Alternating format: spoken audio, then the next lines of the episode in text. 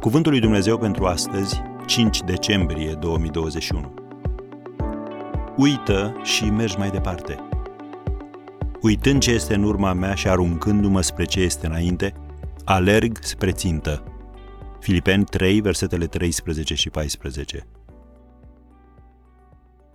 Fiecare dintre noi are un trecut, iar acesta este marcat de suferințele provocate de alții sau plin de greșeli care ne-au adus numai necazuri și întunecat de atâtea lucruri de care ne este atât de rușine încât nu am îndrăznit să discutăm deschis despre ele.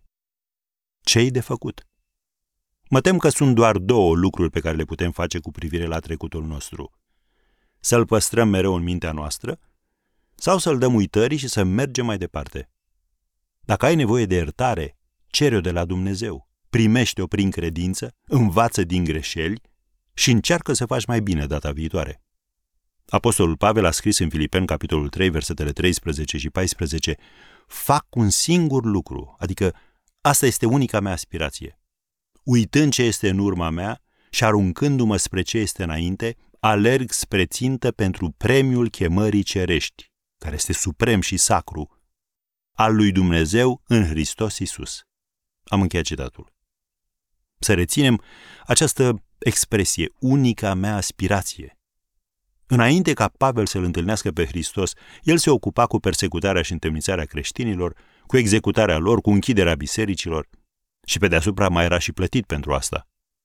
Poate că această relatare despre Pavel te va face să te simți puțin mai bine când te gândești la trecutul tău. În ciuda tuturor acestor lucruri, Apostolul Pavel a ajuns să aibă o singură aspirație, aruncându-mă spre ce este înainte. Când păcatul te face să aluneci ori să cazi, nu trebuie să-ți intensifici greșeala, făcând din ea obsesie și scăldându-te în vinovăție. De ce? Deoarece Dumnezeu ți-a pus la dispoziție iertarea.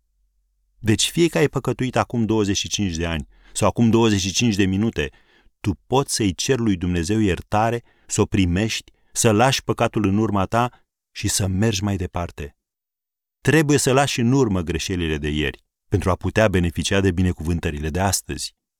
Când înveți să faci asta, te vei bucura de viața pe care ți-a pregătit-o Dumnezeu.